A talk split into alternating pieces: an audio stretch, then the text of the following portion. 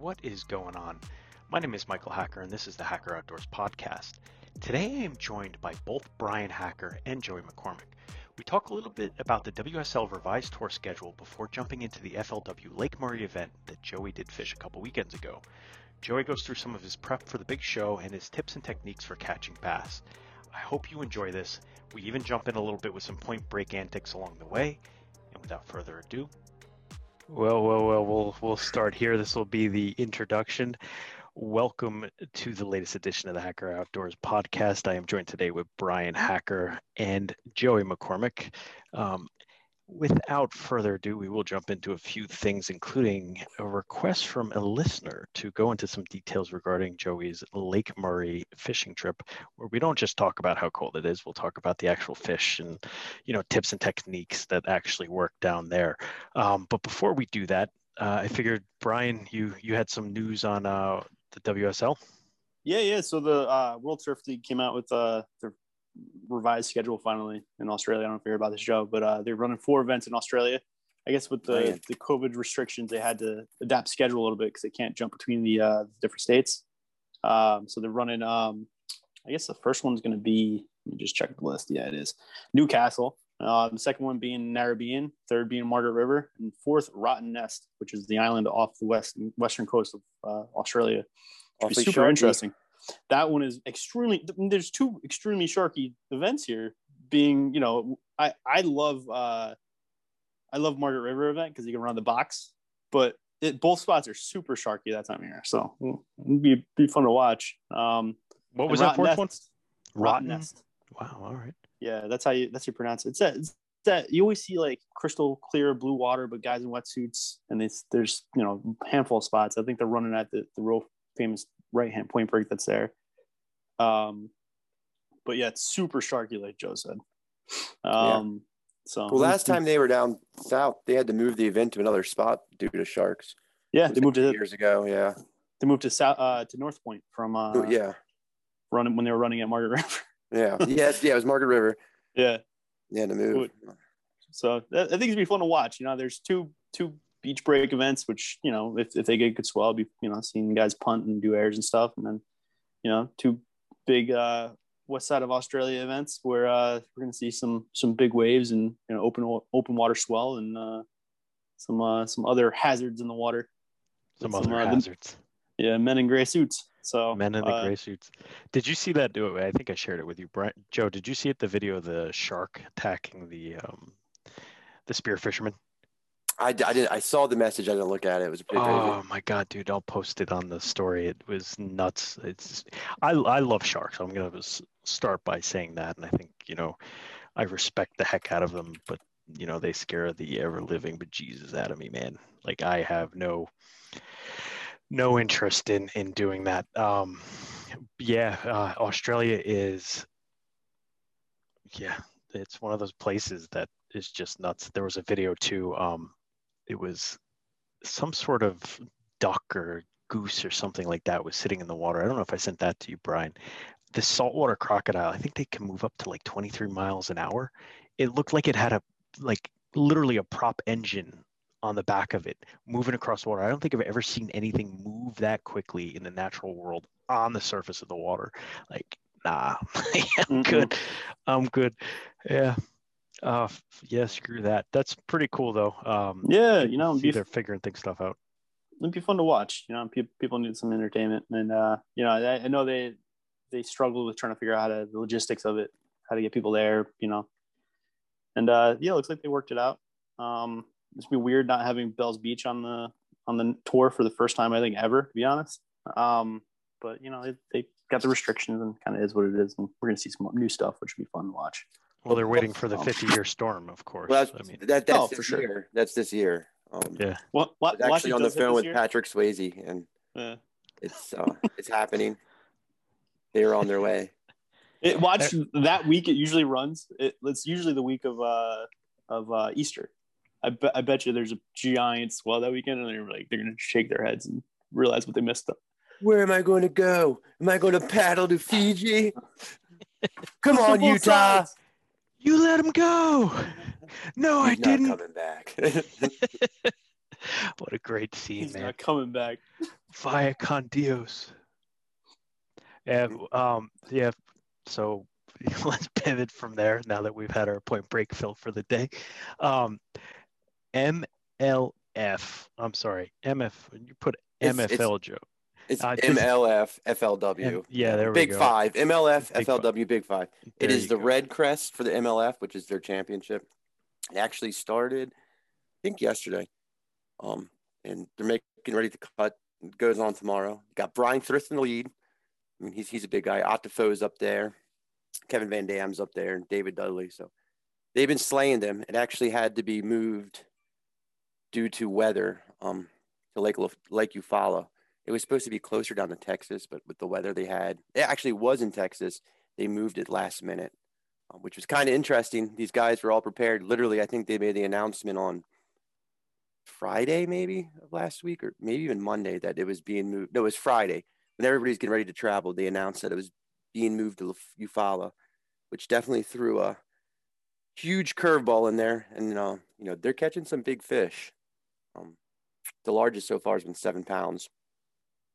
I believe. Yeah, seven's the big fish of the tournament so far.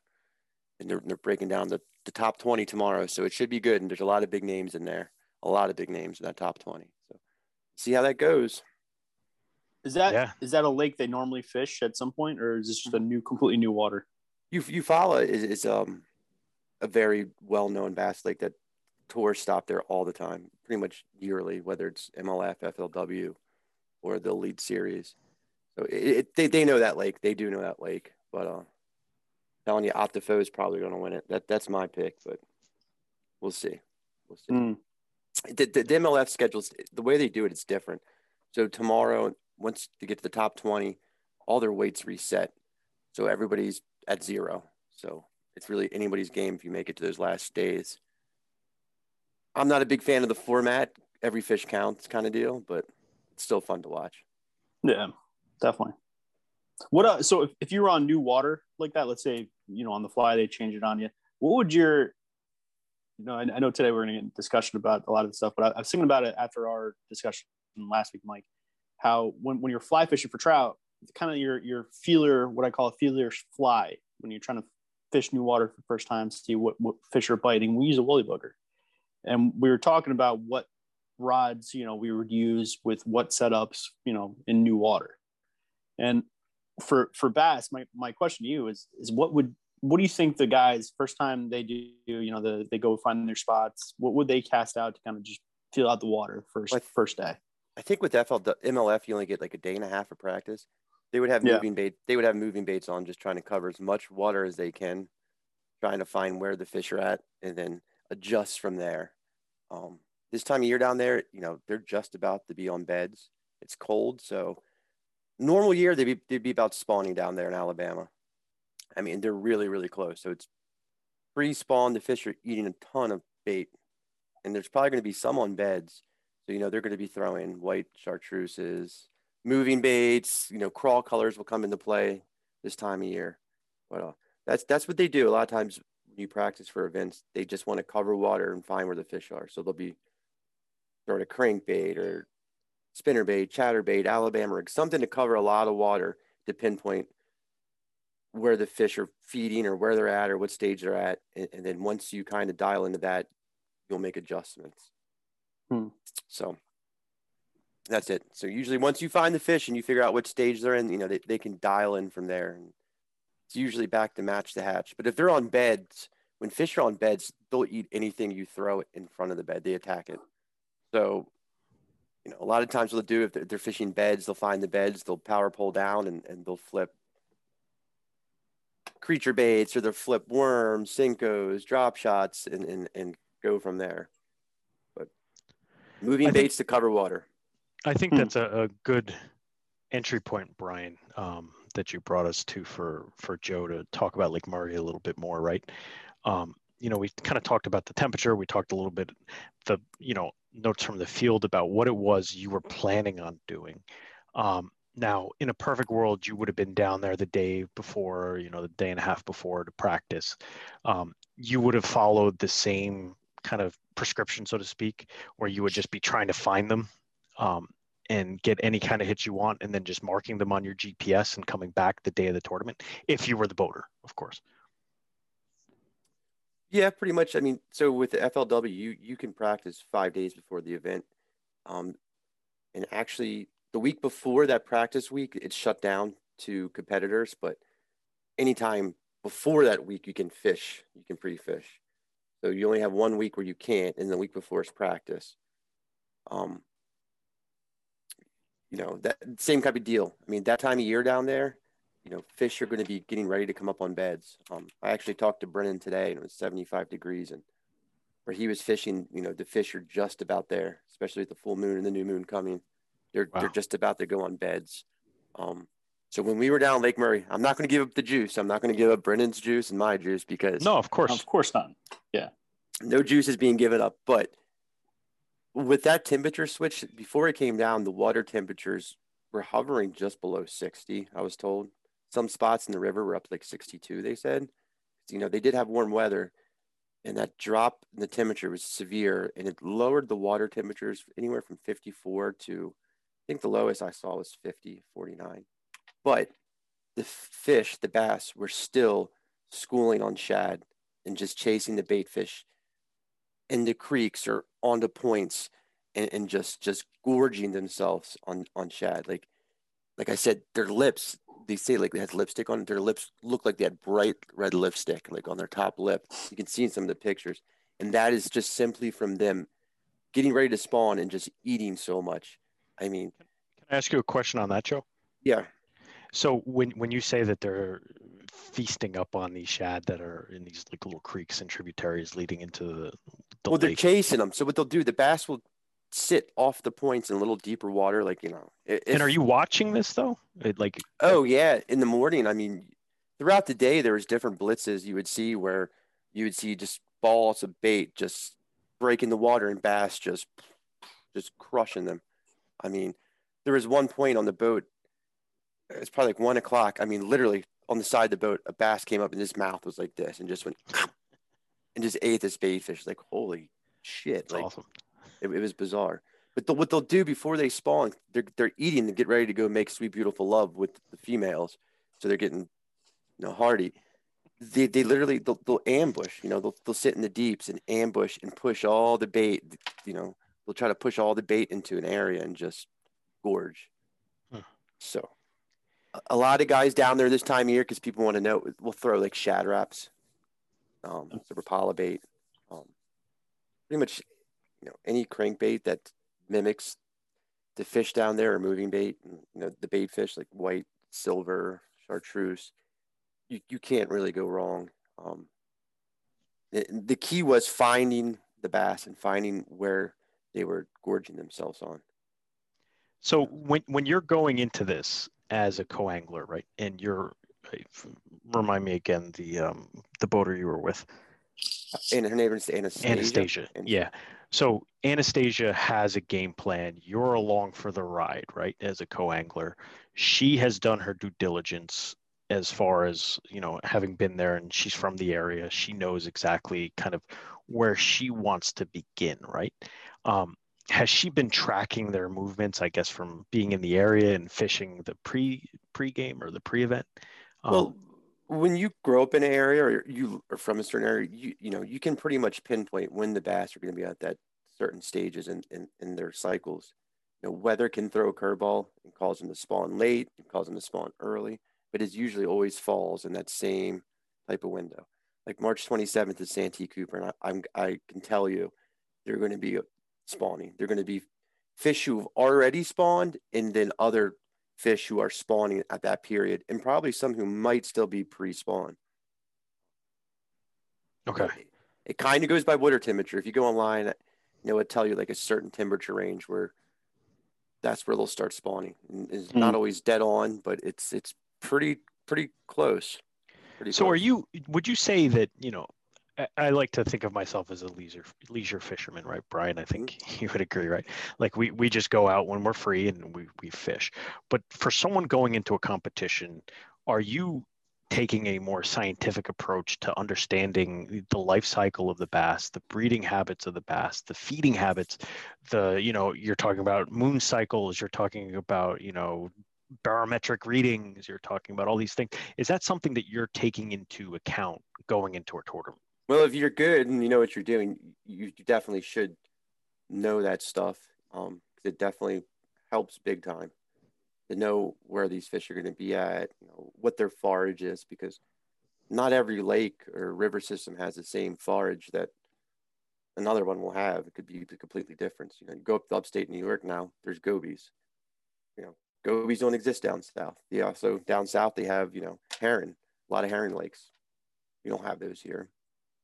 So it's always good to know you know, if you want to fish competitively, you, you, do need to know that stuff, and you do. Even as a co-angler, you should be studying the lake beforehand and figuring that out because it definitely leads to success and, and, and help moving on.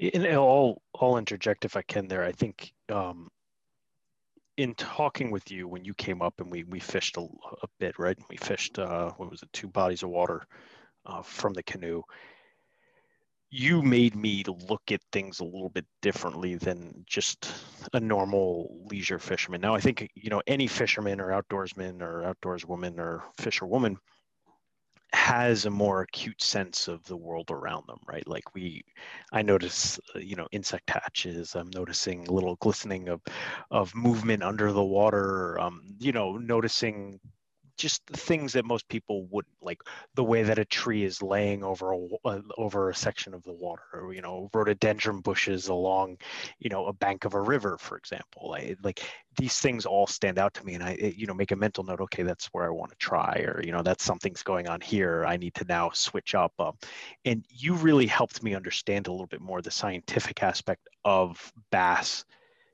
and even at my home lake here right? Like it, it was just mind numbing. Like I had been fishing there for months, and you know, you took me out there and you pointed out things that I, you know, even with all the observational skills I had, that I I didn't catch on to.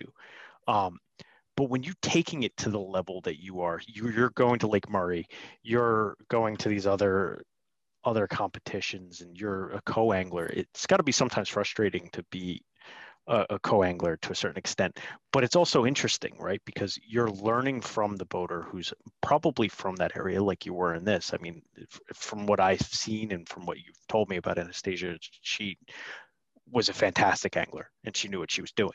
Um, but you may not always be able to go where it is you wanted to go on the on the lake or river or whatever. So um, if you have the reputation of a, a good co there is guys you know especially if you're fishing bodies of water that the co is real familiar with, who you know will ask you for spots or ask your opinion, and you know, especially if they're new to the area, you can do that. I mean, I've done it before, you know, on on um, competitions of the Potomac. The Potomac can be a really tough body of water if you don't know it and it's tidal. A lot of guys, you know, don't fish tidal. Um, I had a tournament. I fished with a guy from North Carolina, and he wasn't a big tidal guy, and we fished all my spots. And I think he ended up in fourth, and I ended up in it's like 16th. So oh wow, you, you do get that opportunity um, sometimes, but not often. Not often. Um, but sometimes the builders learn from you because you could be throwing something they've never thrown before, and right. you, you can wreck them. And you know? Well i think that's that's kind of what it was i was talking about right? So for like the home lake for example we were doing uh, i won't give up my juice but you he swapped me up to some some form of artificial that i've never used before and showed me a technique that i would have never used before. And it's it's always interesting to to fish with different people and and get that. Now I, you know i'm a a big fly fisherman and I, I moved almost to 100% fly any type of fishing I've done and been pretty successful bass fishing with it because it's just so much fun catching a bass on a fly rod.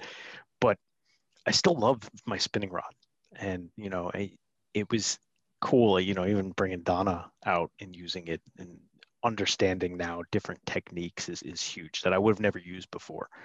Um, but I don't want to get too deep into the weeds on that because I think the next stage is so you you're down in Lake Murray obviously you you're showing up day one you know you're in the middle of this cold spell down there.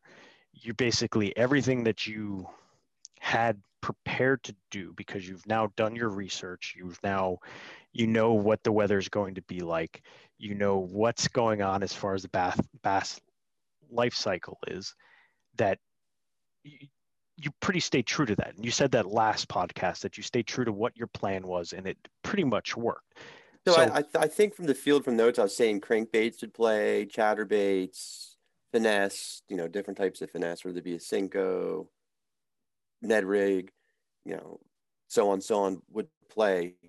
Um, and, and that spinner baits alabama rig and, and, and that was the case. Uh, i wasn't you know the weather can affect the fish but i was more worried about what the weather the water temperature was. And, and that's how i kind of keyed into what they would be doing or not doing and, and what i would throw based on that you know because if the water went really really cold it would be a whole nother game. But it's it stayed warmer even though with the cold air and and the fish stayed in that cycle where they were at and it didn't affect them much. So you know if you can go back you know there's some videos um there's a couple guys who down there i think is sob fishing. Um, he's a lake murray guy and he's really big youtuber he fishes the tournaments and he filmed the event from his end and he was throwing you know cranks um alabama rig moving baits i mean he, he caught a limit. Uh, uh, that that's the big thing. Just kind of knowing where you're at, what these fish eat, what they're going to be doing certain times a year. You know, sometimes it doesn't work out, but a lot of times it, it will get you on the right pattern. Now, not not to labor the point, but when you, I think you know maybe Brian would agree with me here. You know, someone who's not done a tournament before, and for some of the people who have not, you know, when you're when you're getting to spot one, what does that look like what are you experiencing what are you like how do you in your mind what are you saying do you go even before actually arriving at spot one? Are you like i'm going to use this rod that's already set up with the crankbait or with the ned rig or whatever it is you're throwing or are you basically like i'm going to see what happens when we get there because i don't really know where we're going at lake well, murray let's see. I had i didn't bring all my rods actually in murray because that was how confident i was when i was going to throw. I think I only brought six. Um, there is times like in certain bodies of waters where you might want to be pounding the shore, fishing, you know, zero to six feet, and you're all rigged for that. But your boater wants to fish twenty to thirty feet, and then that's when you got to kind of change on the water.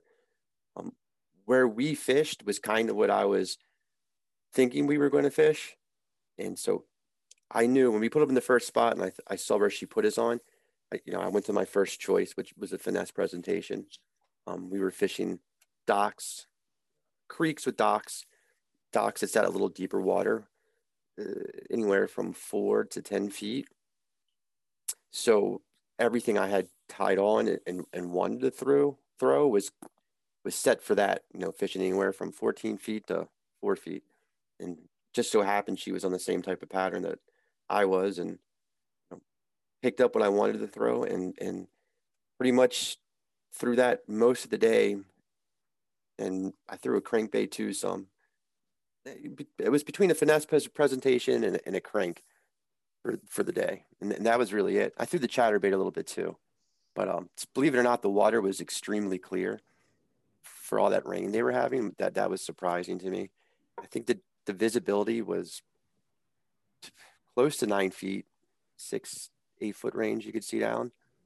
So that kind of limits you too. When the water's clear like that, you don't want to throw something that is, um, you, you want to throw realistic looking baits, you know, because the water's clear, the fish are going to get a better look. Um, a little bit more stained is where you can get away with some of the baits that aren't as realistic looking. And, and we just, you know, Brennan and I have prepared heavily for this year. I prepared real heavily for the Northeast last year. Which I'm st- I'm fishing the Northeast again this year, and I'm preparing for that. But South Carolina, you know, him and I have really put our time into that division and planning. Like we've been on the phone every day for the what I've been home for two weeks from that. We're going on two weeks. Every day we we talk, talk about the next event and and you know what we plan on throwing or what we should have or we discuss like today I was on the phone with him for an hour. We were discussing, you know, where we think these fish are going to be come the 27th. Um, if they're going to be on beds or what, you know. So that that's the kind of preparation I put into it, and he puts into it. And I know other co's who who do the same, and the ones who do that are the ones who are successful. And then when they go up to boater, you know, they they carry that over. I'll I'll go as far as you know, Santee Cooper. I'll go look at tournament results from last year till eight years earlier just to study, you know. And that paid off for me at the Potomac last year. Um, I looked at the tournament that was there seven years earlier. And some people believe fish work like in five, six year patterns. Well, what they were throwing seven years ago at that time in the pro tournament there is what won it for the Toyota series. Most people wouldn't do that, but it's good to know that you know. Yeah, definitely.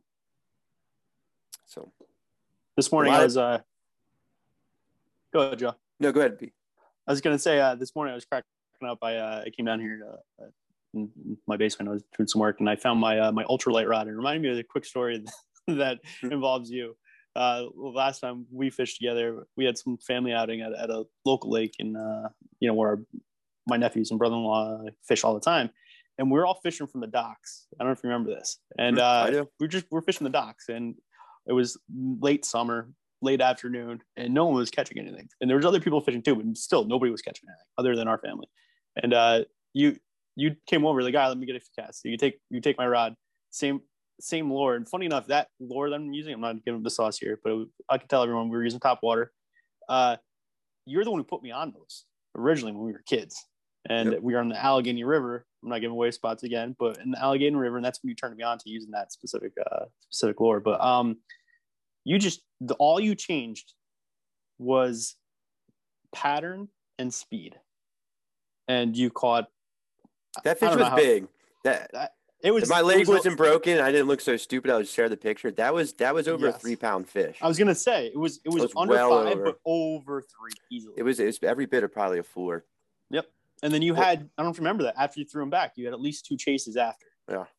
And a lot of times di- with topwater or any other baits, even crankbaits, you know, I could tell you I could be fishing the river or pond next to your house and say I caught him in a crankbait. You could go out there and you could throw that exact crankbait and not catch them because my cadence mm-hmm. could be completely different in how I work yeah. it. And you got it. That's another part of it too. You you got to figure that cadence. Like yeah. I will give Maybe. this up down there with the crankbait bite on Murray they didn't want you just straight wind and they were hitting it. You'd wind, wind, you give it a pause, and they would hit on that pause. Hmm. Which now, so when you're doing that though, like, are you? You obviously don't know that going into the tournament, right? So you're you're trying whatever it is you can while you're tossing that bait along and we'll say the crankbait because that's what you were just talking about. You're trying different cadences. How long are you going? It like do you break it down? And i think it's like the little you know adhd thing in me that says like okay well it's got to be 10 right? Or like 10 15 you know you know reel ins before i change it up. Um, or is it just kind of you're just doing it for a handful you don't get a bite you're going to change up the cadence going to change up the depth or whatever it is you're doing pretty much that. A lot of times with the crankbait, what I'll do is I'll do my pauses after it deflects off something. So like I'm fishing wood and like I, when you're fishing a crankbait and you're fishing the right depth, you can feel it just digging the bottom or deflecting. And when it hard deflects sometimes, I'll just pause and then just reel and, and they'll bite it right there. Same, you know, with, with the chatterbait, there's people who just straight burn a chatterbait and they're like, oh, I can't catch them on a chatterbait. Well, there's certain cadences or you know, you got to break it up. You know, like there's times when you're throwing a paddle tail swim bait on a weighted hook, you know, and sometimes you can burn it and they'll eat it, but sometimes you, you mean, you got to fish it so slow and, and kill it and just let it, and, and they'll eat it. It's just all about kind of time on the water and experience kind of really helps with that, but also just playing with it. Like, you know, if you're throwing something for, I don't know, 20, 30, 40 minutes or 20 minutes, you're not getting a bite and you think you have the right thing, will, will change your cadence a little bit. You know, like top water. You know, sometimes they want you burning a popper, for example. They want you just pop, pop, pop, and burn it. Sometimes they want you just like pop, sit to the rings go, pop, let it sit to the rings go. Mm-hmm. It all depends. it really all depends on the day. It's like the master we, of the popper. Yeah, we, I I experienced this with you too down in Florida. I remember we were uh, we were fishing for for uh, largemouths and uh, I was it was a soft plastic are using. I won't tell everybody which one it was, but uh, I was catching fish and you weren't at first. And you're like, what? you, you walked over me at one point. You're like, what are you doing different? And I, I told you what I was doing. And once again, I was changing you know, the cadence of, of the retrieve. And uh, you made the change, and then you caught. Well, well, actually, we should post a picture. That's the picture on this one. You caught a monster. I think, I, think it, I do have that on there. Yeah, that was yeah. unbelievable. And, uh, you literally all you did was you you changed. And that that was it. I told you exactly what i was doing. You made the change and boom you you caught the the biggest fish of the day which was over five pounds. And uh beautiful fish. yeah it's it's That's worth noting point. for sure. E- even with finesse because i'll throw the drop shot even with the finesse i mean sometimes that they want it like dead slack sometimes mm-hmm. they want it you know moving a little bit. It, it just really all depends. And it, you just got to kind of figure it out. Time in the water is, you know, if you really want to improve at fishing, it, it time in the water, like Michael was saying, it trains your eye. You'll start seeing things you you would not have noticed if you're only out there every so often, and those things can really key you in to what you should be throwing or what you should change. That's got to like be anything hard, else, right, Joe? Like when you're you're fishing different bodies of water in a tournament like you you don't have every body of water is so different. They're similar in the sense that it's water and there's like an ecosystem that you're dealing with, right? And you're going after the same species. But it's so different because there's so many other variables that come into play. So how like uh, to me that's that's mind that's got to be mind-numbingly difficult. Like I can't tell you how many times the lake you and I went to, the first lake you and I went to, like that was I was probably the 12th, 13th maybe 15th time I'd been there and it just getting destroyed, like having a hard time fishing that water. Now I had success fishing the shore there, but never on my boat. Like it, it just, you know, it takes time on a body of water to do it. And being in a tournament circuit, you don't really have that time where you can spend and say, okay, this is going to be my local water for the season where I'm going to figure it out and finally, you know, catch the species that I'm targeting. And for me, it's a little bit different because I'm I was targeting different things um, other than bass, but you know, eh, it's still got to be hard. Well, that's you. where that that studying comes into place and, and being a well-rounded fisher person. You know, there's some guys who just will say they're power fishermen and they'll only throw bait A, B, C. And there's some guys who say I'm only finesse and they'll only throw finesse. That's yeah. where you know if you want to be successful, you have to be well rounded and, and versed in and willing to change um, to succeed. You know, tidal water. A lot of people have a hard time fishing tidal water, and that that was tough learning. That that can make you rethink your fishing career because you know, low tide, the bite is it will turn like the tide will start dropping, and you might have an hour where you just slam them, and then it just it's done. And it takes a while to learn how to catch those fish in, in the different tide cycles, whether it be high tide, dead slack, or low. And it, it that that takes a while. And you'll see, you know, a lot of these guys who fish a lot of lake systems or rivers that are non-tidal just have miserable, miserable time on tidal water and, and despise it. Just be like, I'm done. The guy I fished with the Potomac who who got a fourth, uh, I took him to my spots. I mean, I got in the boat with him. He's like, I hate this place. I've been here for a week. I want to go home. We've caught nothing but one or two. And then, you know, he goes out with me. I put him on the spots and, you know, there you go. Crushes it. But that was a lot. I, I put a lot of time into the, the tidal water around here. It, it's, and there's still days I can go out there and just want to bang my head into the wall afterwards. That, that's that's where it's tough. Wait till you get on tidal. You're muted, Mike. Yeah, there we go. I was gonna say it's it it's like fishing the ocean, right? And and figuring that out as well, right? Like you're talking about a tidal body of water. It's until you're there and you actually put the time on the water and figure it out yourself. I mean, you can catch fish any tide, but you know, you still have to figure it out. Like you're not gonna just show up and do it. Like it's completely different than fishing the rivers and the lakes by us up here. These are non-tidal bodies. I've also fit the guys fished with people who think you know we're not going to catch anything. The guy's so ingrained in their head that we're only going to catch them during low tide that they pretty much throw that all other period away And if if you believe that and, and you go by that, you know, you're putting yourself only in a one hour window maybe where you're the fish will really just come alive and come eating and then you're just really you're screwing yourself for the tournament, you know. You need to be able to go out there and fish all those tides and, and figure out how to catch them at those other tides. And that's how you're going to win, or that's how you're going to get top 30s, top 20s. You know? Yeah. Well, I think that was a, a great insight. I, I really appreciate you give us a little bit more feedback on that, Joe. Um, you know, I know I, I've picked your brains a bit about it over the past couple of years, right? And I think I've become a better bass fisherman from learning from you and talking with you. And um, you surround yourself by people with people that are better than you at things. And you know you kind of tend to level up and that's in everything in your life right?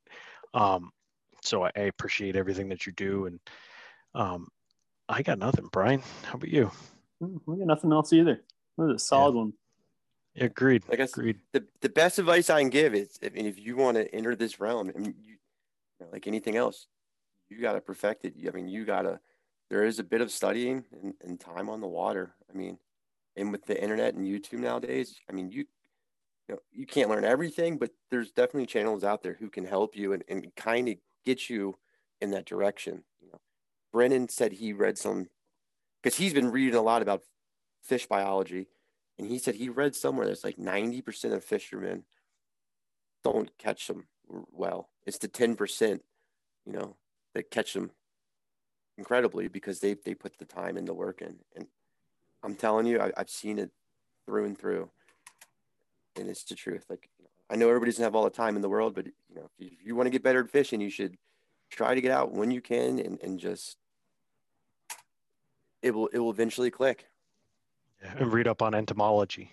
Yeah, entomology. That's important. That. You need to start scuba diving and look at structure underwater. And, well, like when we fish, when we fish rivers, like lifting rocks and looking to see oh, yeah, what's scurrying out from under them. I mean, that's you need to know what they for for. You know, if you're targeting bass and you're fishing Lake Eufaula, you need to know what what bait fish are in that body of water that those bass are you know, they're eating. Because if you go down there and you think they're eating, I don't know, let's just pick any blue back herring, let's say, right. right, and you're throwing blue back herring colors, but there's no blue back herring in there. I'm sure you'll get some to bite it, but not as good as you know if they're eating shad and you knew that they were eating gizzard shad and you were throwing gizzard shad colors. So it, it's really key to, to learn that, and it's easy. You know, nowadays with Google, you can just find it Lake, Lake Eufaula bake, uh, you know, Lake Eufaula bass forage, and ding ding, you know, it's all there. Was it the shad? Was it the Shad and Murray? no, that was a that was a joke. That was a movie reference. Brian got. Oh. What movie uh, was it? I, I honestly don't remember. What was it? Was it uh Charlie's it Angels? Tom Green. Yeah, Charlie's Angels. It was Tom uh, Green and Charlie's Angels. Was it the Chad? He says Chad, but we always say Chad, Shad, and every time we fish, yeah. it's like, was it the Shad? Yeah, stu- stupid uh, movie humor. Freddy Got Fingered, one of the greatest movies of all time. Oh my Tom God, was cool. I was he got arrested filming that. Did he really? Did he? in in Bloomfield. That was it movie? the one? Really? I think I think it was that one.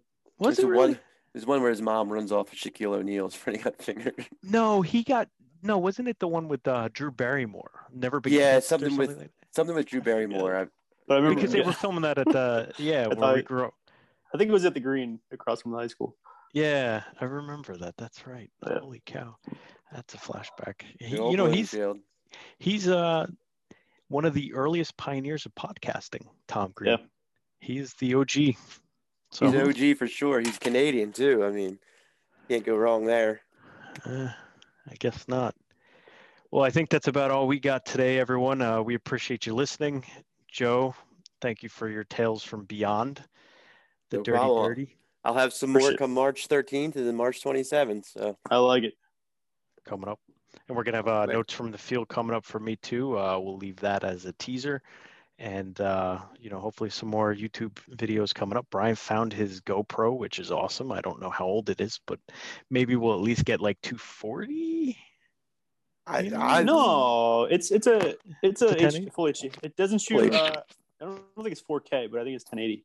Probably. Yeah, they've been t- they've been 1080 for a while. Now. Yeah. I will have one in the next two weeks. So. Oh, epic.